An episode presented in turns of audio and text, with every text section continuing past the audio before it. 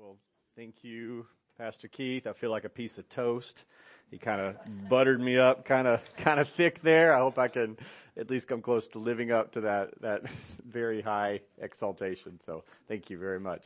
Um, yeah, so I, I'm, I'm glad to be here. I've, uh, I've spent, uh, many days with Pastor Keith driving around trying to implore people to come and respond to the gospel. We've done lots of, we called it drive-by evangelism where somebody's just minding their own business walking down the street in East Dallas and we'd pull over next to them and try to give them a tract out the window and usually freak them out a little bit more, but it was, uh, it was good. I'm, I'm glad the kids are here, uh, today. I, I remember the, uh, sermon Kendall reminded me just a minute ago about the, the sermon when I was preaching at City Church Dallas and uh, out from this back little side door where the worship team comes in.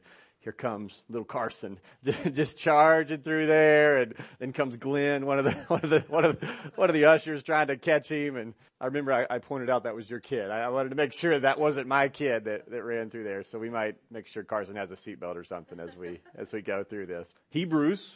How many of you were here last week?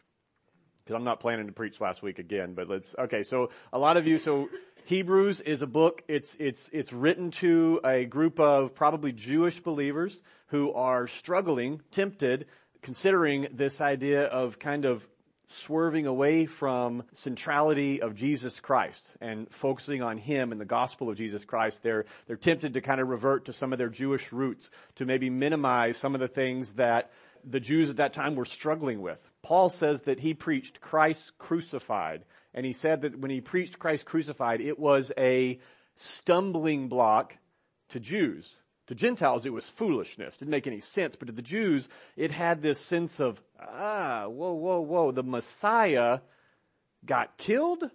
Right? They, they, they had this expectation, many of them did, of this, this glorious Messiah comes to reign as king and establish his kingdom and this picture of a crucified Messiah created some kind of a, some angst in their hearts and it was a, a stumbling block for many of the Jews. And so the writer of Hebrews begins by speaking of this high and exalted Jesus, the divine son of God in chapter one, right? He's emphasizing the son who is higher than the angels. If you were there, it, it goes into great detail about this, this idea of Jesus being higher, more glorious than the angels. Okay, and then in, when we transition into chapter two, I'm going to start in verse five of chapter two. It starts to focus in on the humanity of Jesus. And so one of the great truths of Christianity is this beauty of our Savior who is both God and man, fully God, fully man. And there's this beautiful tension that, that, that actually throughout the history of the church, they've, they've struggled to articulate that. This has been a, actually a point of sometimes division.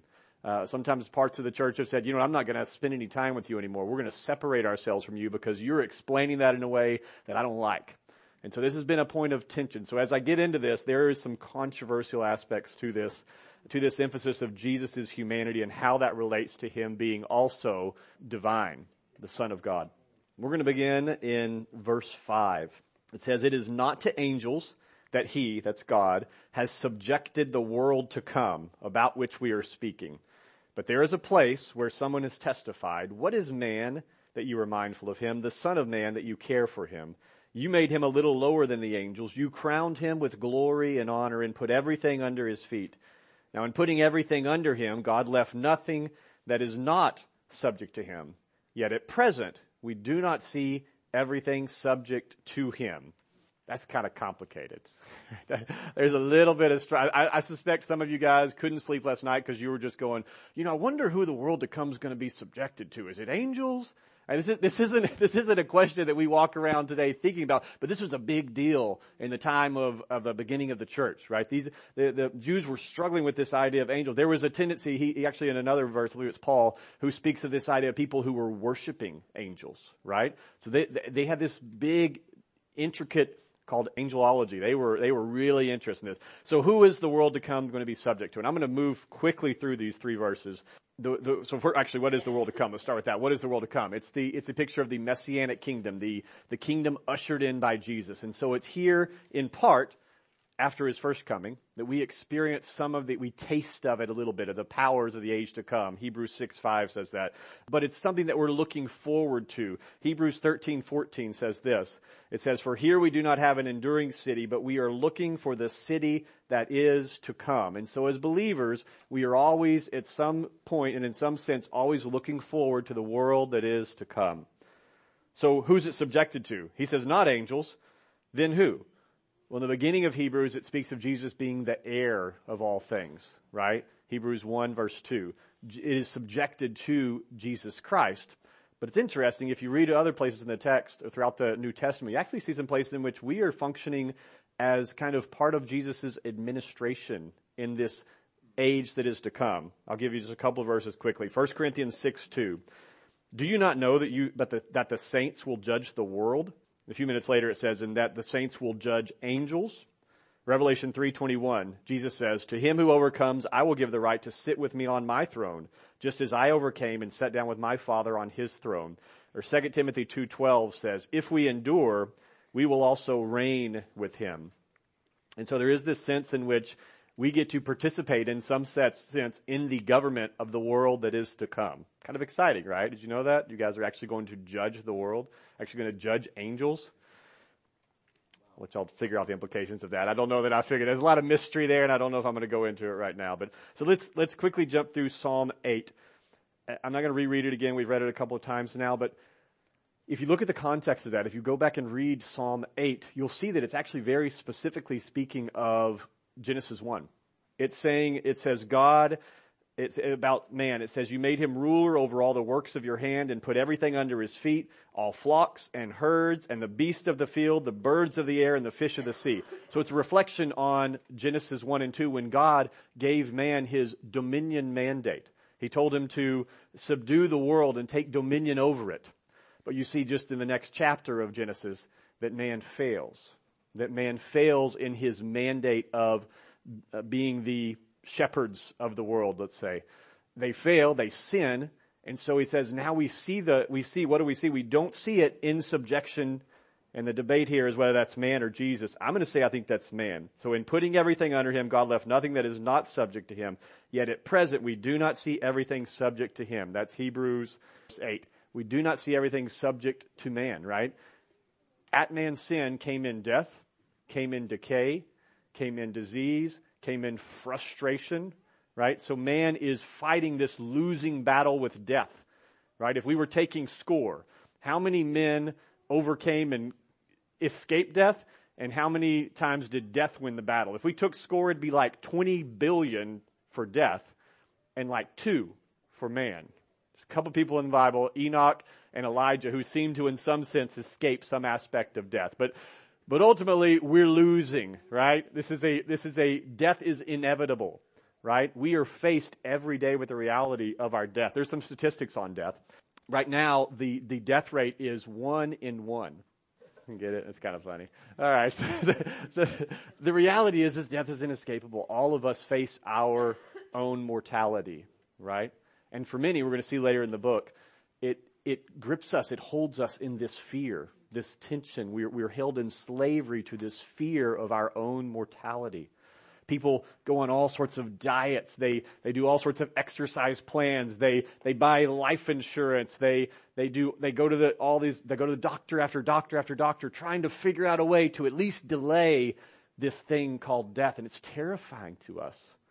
And, and even in America especially, we're less exposed to it than people throughout the history of the world.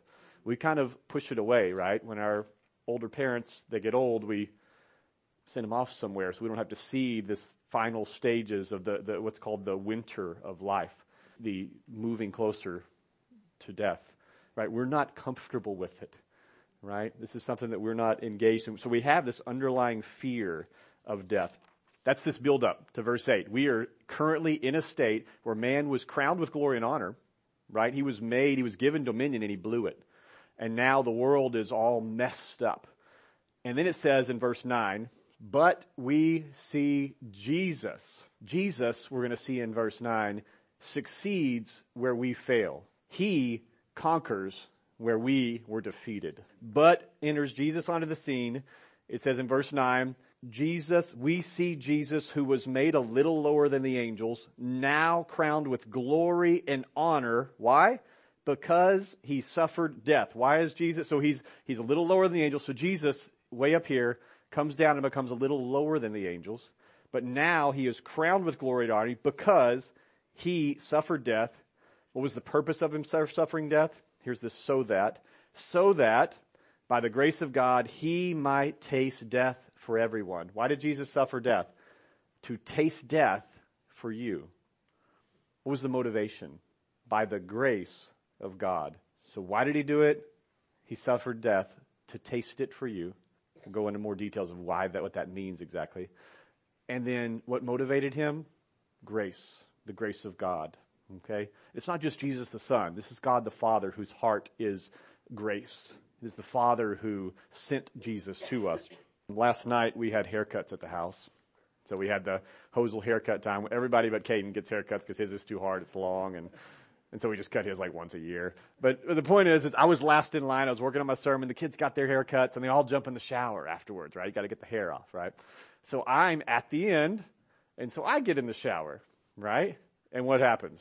It's lukewarm at first. And I'm like, oh, it's gonna warm up, you know? And I gotta get this hair off and I'm trying to get the hair off and guess what? It's not warming up. It's going the other direction, right? It's getting colder and colder and colder. And I was, I was, my plan was I was gonna get in the shower and kind of meditate and reflect on what I was doing and, you know, get, get focused for tomorrow. And I'm getting frustrated now. I'm like, those kids stayed in the shower too long. Ugh. And I really, and I just started chuckling. I was like, you know what? I don't like suffering for other people. I don't like tasting death for somebody else. It just starts bugging me, right? Any, any fathers here in the room? Kids ever woke up in the middle of the night? Uh huh. And you're like, your wife, you wait for your wife to get out of bed, start walking to the baby, and then you're like, oh, here we get it, I'll get him. You're so, you're so lying. You don't like testing, tasting death for your wife. You don't like that. It's frustrating to you. I, I see this though, but I, I really, I think women reflect the compassion and mercy of God, I think far better than men do. I'm sorry. I think men might reflect the, the strength and the power, but they, they reflect the, they lose, they're not as good at the compassion part. When our kids are sick, right? And they're like, blah, blah, blah. My wife's like, oh, baby. She's like right by them, holding their hair back. I'm like, you're going to get sick. I'm over here washing my hands. uh, you know, go get yourself a drink, right? my wife is compassionate. She draws the sick baby near them and comforts them. She is willing to taste their suffering to bring them comfort, to care for them, right? It's beautiful. And I'm not. And I got to work on that, right? Okay, one last story. We were at the hotel. We went to a hotel in Oklahoma City last week. Went to go to a kids museum, and they told us it was a heated pool in the hotel. It was an inside uh, this pool, and they said it's heated, right? We get in there, and the kids like, yeah, we're gonna play games with dad in the pool, and I step in, I'm like. It's not it's not heated very much. I see this other guy. He's standing there going, "Yeah, they said it was going to be heated," and the kids are just jumping in, you know, because it's kind of medium warm, but it's not warm. And so I, I told my wife, I, I, I resisted for like 10, 20 minutes. Finally, I looked at my wife and said, "Okay, this is me being a good dad," you know, and I was willing to taste and experience suffering for the sake of drawing near to my kids and enjoying fellowship with them. So, Jesus is willing to taste death for each of us. Okay, so I'm going to talk about five reasons why I think Jesus became a man. Number one, pioneer. He became a man to be our pioneer. Verse 10.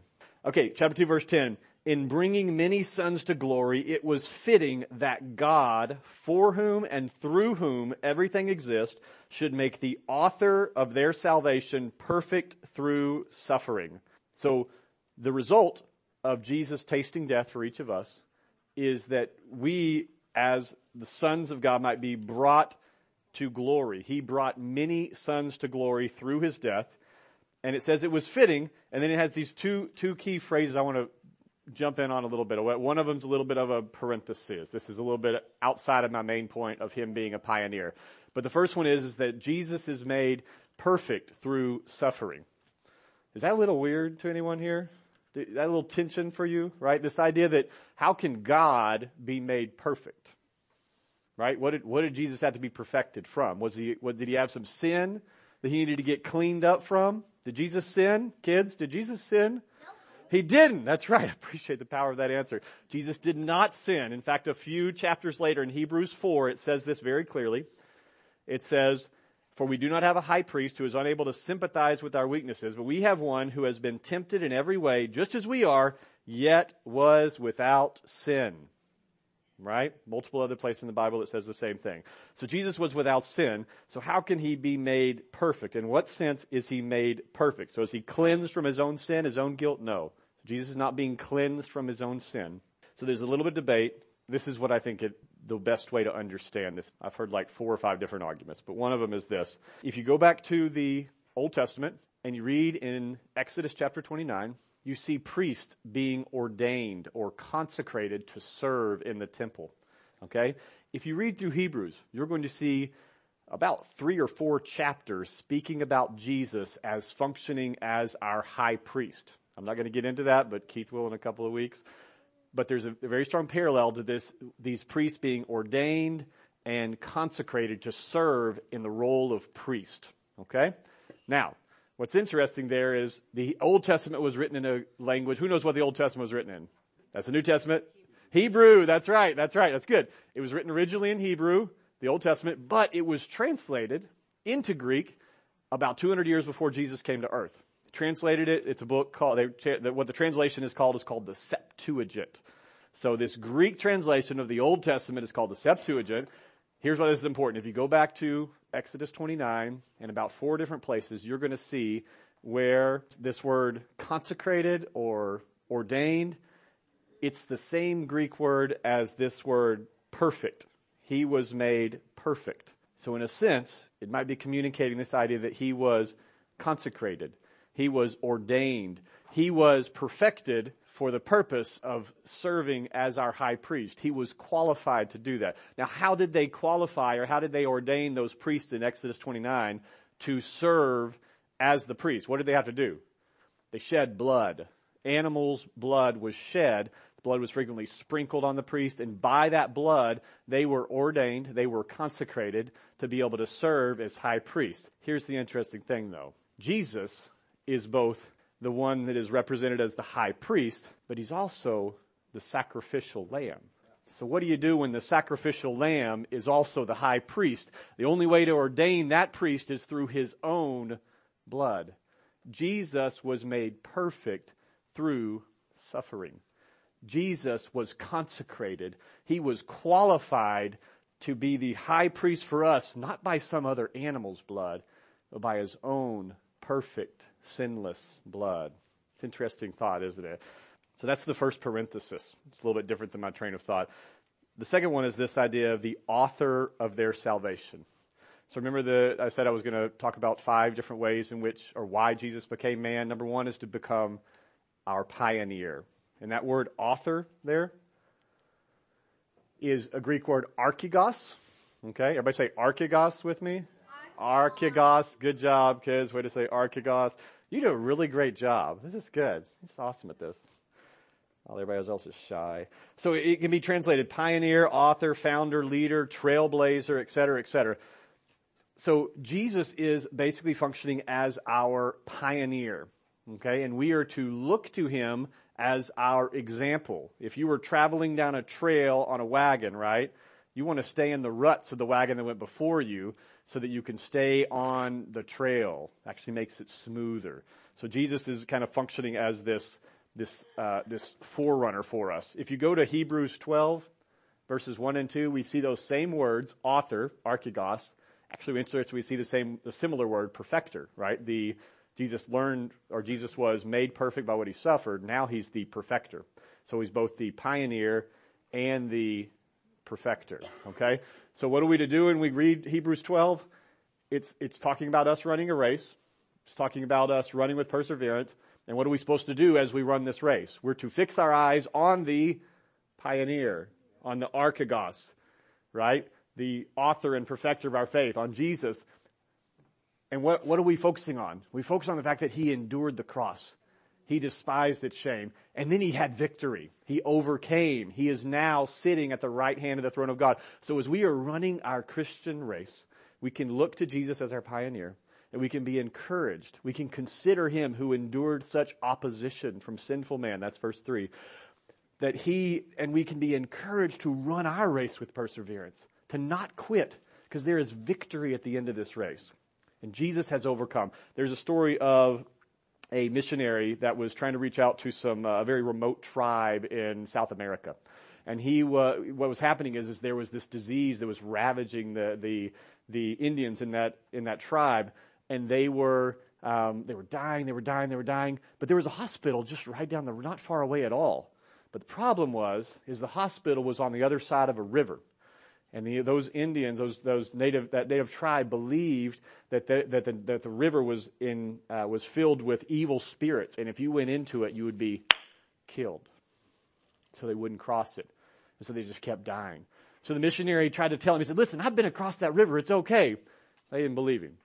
He said, he went up to the river, he splashed some water with his hands and said, look, I'm alive. It didn't hurt me. They wouldn't go. He went up to his waist, splashed it on his face. And they all just stood there and still wouldn't go. Finally, he dove under the water, swam across the river, came out on the other side, thrust his fist in the air and said, I overcame. And then they followed. Jesus, in a very similar way, went through the travail of death, came out on the other side and said, there is victory on the other side if you will follow me. And so he is our pioneer. He has gone first. That's the first reason I believe that Jesus became man, to be our archegos, to be our pioneer. Now here's, here's the difference though between that story and what I'm talking about. With the Indians, they were imagining a fake obstacle, right? That was a superstition. There wasn't actually any real spirits in the, in the, in the river that were going to get them, right? Jesus overcame a very real obstacle called death. We have legitimate reasons to be fearful of death. Without Christ, it is appropriate and fitting to be terrified by death. Okay? So the second thing Jesus had to do was overcome for us some very real obstacles. Yes, we needed him to be our pioneer. Yes, we needed to be our example. But we needed something more than just Jesus saying, hey, I did it. You can do it too. You know, what is it? Buck up, buckaroo. Something, that is good. We needed that. But we needed something more. And that's the next verse. The second reason Jesus became man is to sanctify us, to be our sanctifier. Jesus is our pioneer. There you go, kids. This is your, this is your picture. If you want to think about Jesus being a pioneer, meditate on this picture. Think about that sanctifier, to make us holy. Hebrews 2.11. But the one who makes men holy and those who are made holy are of the same family. Right? So Jesus is both the one who makes us holy and we are the, and we, sorry, he is the one who makes us holy and we are the one who are made holy and we're of the same family or source. He shared in our humanity right, as part of his process of making us holy. Now, it doesn't say as, as explicitly in this, but if you go through further in Hebrews, in verse 10 of chapter 10, it says, we have been made holy. How? Through the sacrifice of the body of Jesus Christ once for all. 1312 says, and so Jesus also suffered outside the city gates to make the people holy through his own blood. Jesus is our pioneer, but he's also the one who provides for us holiness. Without holiness, no one will see the Lord. Right? It is a necessary uh, requirement for us to see the Lord. And it actually, that quickly ties into the third reason that Jesus came here. So there's our sanctifier, kids. This is the picture of the sanctifier up here. Picture of a priest, lamb. Jesus is making us holy through his own suffering, through his own sacrifice. Interesting. Here's the picture, right? Jesus is both the high priest He's also the Lamb. He is the one who makes us holy. The third reason that Jesus became man is to be our brother, to call us into fellowship. Jesus didn't just make us holy for the sake of making us holy. He made us holy for the sake of bringing us into fellowship with himself and with his holy Father. Okay? That's the third reason. So Jesus was not ashamed to call them brothers. Second half of verse 11 in chapter 2 again. Jesus was not ashamed to call him brothers. He takes the first step. Keith and I were one time in an apartment complex talking to a, a Buddhist guy about, about Jesus.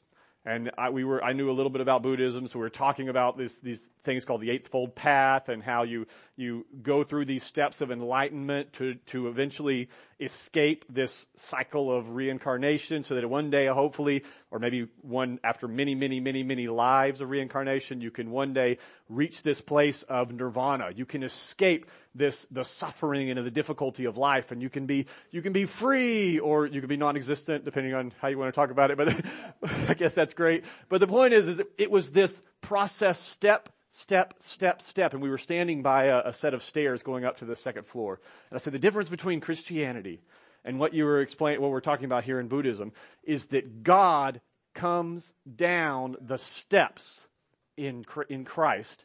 He picks you up and he carries you up the steps to his Father right? That's the difference. It's not you through many lifetimes trying to overcome the difficult, trying to enter into enlightenment, it is God in His great mercy coming down and rescuing you. Okay? And so the, the third thing is He steps into humanity. He is not ashamed to be our brother. It's beautiful. He's not ashamed to be our brother. You know what's tragic though? How often are we ashamed of Him? Right? The righteous one is not ashamed of the unrighteous. But yet, the unrighteous is some re- for some reason we are ashamed of him, right? Our coworkers will or think I'm weird if I talk too much about Jesus. My family members who don't believe like me, they're going to be offended and I'm going to make this, make Thanksgiving awkward now because I, because I'm too bold in my proclamation of Jesus, right? We, we are ashamed. We are, we would rather please men. We would rather them think well of us than our righteous brother who is not ashamed of us, who gave his life for us.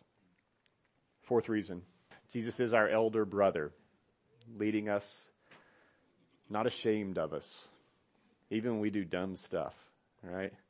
Anybody an older brother in here? Any of your younger siblings ever done something that embarrassed you? Mm-hmm. Shake your head so much. That's a little, that was a little aggressive. That was a little aggressive with your head shake. right. Anybody ever done that? Yeah. Number four. Liberator. Hebrews 2, now we're in verse 14. So why did Jesus become man? To be our pioneer, to be our sanctifier, to make us holy. But not just for the sake of holiness, for the sake of bringing us into fellowship with He and the Father, to be our brother. Liberator is the fourth. Hebrews 2 verse 14. Since the children have flesh and blood, He too shared in their humanity so that by His death He might destroy him who holds the power of death, that is the devil, and free those who all their lives were held in slavery by their fear of death. So why did Jesus become a man? Why did he share in our flesh and blood? Keith told me as we were talking on the phone last night, he says he did it so he could be killable. Right? Jesus became man so that he could die. The reason for Christmas is Passover. Jesus was born to give his life as a ransom for many. Okay? And what did his death accomplish? Let's look back at this verse 14. So that by his death, right? So something's going to happen by his death. What does it accomplish? He might destroy him who holds the power of death. That is the devil. So number one, it's the destruction of the devil. Specifically, his power of us uh, in, through death. And it's our liberation. He sets free those who all their lives were held in slavery by their fear of death. So it's the liberation of those enslaved by a lifelong fear of death. What does that mean? How does Jesus free us from a fear of death? I think there's at least three ways, and the third one I think is the main way. Okay? The first one is, what about this fear of physical death? Does Jesus free us in some way from the fear of the, the physical experience of death? I, I, I think that, that idea of him being a pioneer does to a, to a degree, right? That we see that he was, for the joy set before him, willing to endure the difficulty of death. We still experience physical death as, as humans, right? And as Jesus followers, Jesus doesn't say we're going to be absolved or exempted from experiencing physical death. It still lies before us. And so it, I think it still, even for believers, causes some sense of a little bit of angst, right? We don't like pain. We're not, Jesus doesn't say you gotta like pain, okay? That's just weird, okay? But he tells us he's overcome. He's shown us, just like the guy with the, the native, the tribe, right? He swam through the river and came out victorious on the other side. It's worth it. I mean, when my wife is given labor, well, she's, she's given labor five kids, right? She birthed five kids. I don't think it was fun. I was getting nauseous. Like I, like I was struggling. I was, it was hard for me, but, but it was, this, it was not fun, but there was joy in life on the other end. It was worth right? Would you say it's worth it? Sorry, let's clarify. I don't like to speak too, you know, strongly like what I know about labor, but apparently there's something that guys are doing now. This is, I don't know if any like sane, sane or normal guys are doing this, but in order to really be with their their wife in that, in their labor, they've got these like electrodes and things they hook on their bodies and it's like, it helps them experience the pain of contractions in labor.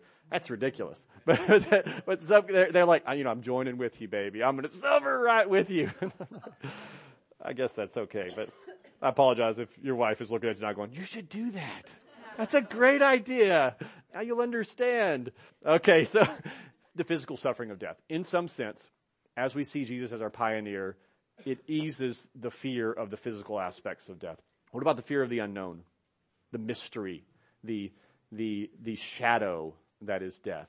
Does Jesus affect that in any way? I think so. I think when we see him on the other side, we see Jesus, right? He raised, he, he was raised from the dead, right? We see him victorious on the other side, and he's given us promises. Hey, I'm going to prepare a place for you. I'm going to come back and get you, right? He, he speaks of these glories and these wonders. There's still mystery there, but I think it, it, it's a beautiful picture. It's a alluring picture. And so he eases some of our pain of the unknown. The last way, I think, and I want to emphasize this, this is the third way, and I think the most important way in which Jesus frees us from our fear of death. And it's answered in verse 17 of Hebrews chapter 2. For this reason, he had to be made like his brothers. Here they go. He's emphasized this again and again. Jesus had to become a man. He had to be like his brothers in every way. Jesus didn't just appear to be a man he didn't just seem to be a man. There was a heresy in the early church called Gnosticism that talked about this idea that Jesus just came as it appeared to be a man. It, it's, yeah, we'll get into it. Sorry. I'm running out of time, so I'm going to keep moving. In order that he might become a merciful and faithful high priest in service to God, and that he might make atonement for the sins of the people. This word, make atonement. Sometimes it's translated propitiation, that he might be the propitiation, right? Those are big words. You guys use those a lot? You walk around. Kids, y'all better get to work. Gotta make atonement, right? We, we, we don't speak of that word very much, right? That word atonement and that word propitiation, here, here's what it's, what it's explaining. It is basically saying that through Jesus' death, he satisfied the righteous demands of God's justice so that God's justice could be maintained and yet God might extend mercy. It's the way by which God can be both the just, the holy and righteous judge, and the justifier, the one who makes us righteous at the same time. Jesus paid your fine. He paid the penalty for your sins. It was God's will to place on Jesus the iniquity of us all. It was Jesus' will to receive and to allow to be placed upon his shoulder the iniquity of us all. This isn't this, this debate between the father and son, right? Where the father does it, father's like, I just want to kill them all. And Jesus is going, no, no, be nice. No, it is the father's will. God is not pleased that anyone should perish. He wants everyone. His passion and his desire is for all of us to come into communion with him. So the three ways I think that Jesus frees us from the fear of death, I think as a pioneer, we see he, he went through this physical suffering of death and he overcame. We can be encouraged. We can get through this. We can look to him as our example. The second one is that the mystery. We see him on the other side. He rose physically. We saw him. He's alive. And the third is, is that he frees us from the second death, the death that we all deserve because of our sins. the punishment, the righteous wrath of God, Jesus frees us from the second death, which is hell. And we don't have to fear that, right? That, there is no condemnation for those who are in Christ Jesus. That's the beauty. when you're in Christ Jesus and you face your mortality, you can face it with courage and with joyous expectation. Because there's no condemnation. There's peace and love and joy and all these things that you will experience after your physical death. Hebrews 2.18, last verse. Because he himself suffered when he was tempted, he is able to help those who are being tempted. And in 4 verse 15, for we do not have a high priest who is unable to sympathize with our weaknesses. Jesus can sympathize with our weaknesses. But we have one who has been tempted in every way. Jesus has been tempted. He was fully human. That's the great mystery. How can God be tempted? He has to become a human. In every way, just as we are, yet was without sin. Let us then approach the throne of grace with confidence so that we may receive mercy and find grace to help us in our time of need. Here's the review. Jesus is our pioneer. We can look to him and be encouraged. Our faith can be strengthened. Jesus is the one who makes us holy. He's our sanctifier, right? Not just our example. He's our provider of holiness. Third thing is Jesus is our brother. He takes the step into humanity, draws near to us, and calls us into fellowship with himself. He cleanses us and makes us holy so that we might be near him. The fourth way is he's our liberator. We don't have to fear death. You don't have to live your life in constant fear of the unknown and what's going to happen and I'm going to die one day. You can be at peace. You can be at peace. And the fourth, fifth way is he's our ongoing helper.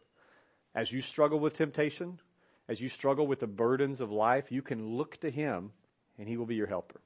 He's an ever present help in times of need. So I'm going to close there. Jesus, we praise you that in your great mercy, in your abundant love, that you became man, that you took on human flesh, that you stepped into our world. And as you did that, you were our pioneer. You showed the way. We praise you that you are the one who makes us holy. We praise you that you have called us brothers. You're not ashamed to be our brother. We praise you that you have liberated us from our fear of death. And we praise you that you are our ever present help in time of need. And so we just look to you. We lift up your name. I ask that anyone here who is experiencing that fear of death, who is experiencing uh, temptation and needs your help, anyone who is who is struggling to be sanctified, anyone who is just lonely and has no companionship, I pray that you would be their brother, that you would draw near to them. And Lord, as we just struggle to find out our way, to walk the path of this life, I pray that we would look to you as our pioneer, as our example in the faith. We draw near to you, Lord. We ask for your help. Pray in Jesus' name.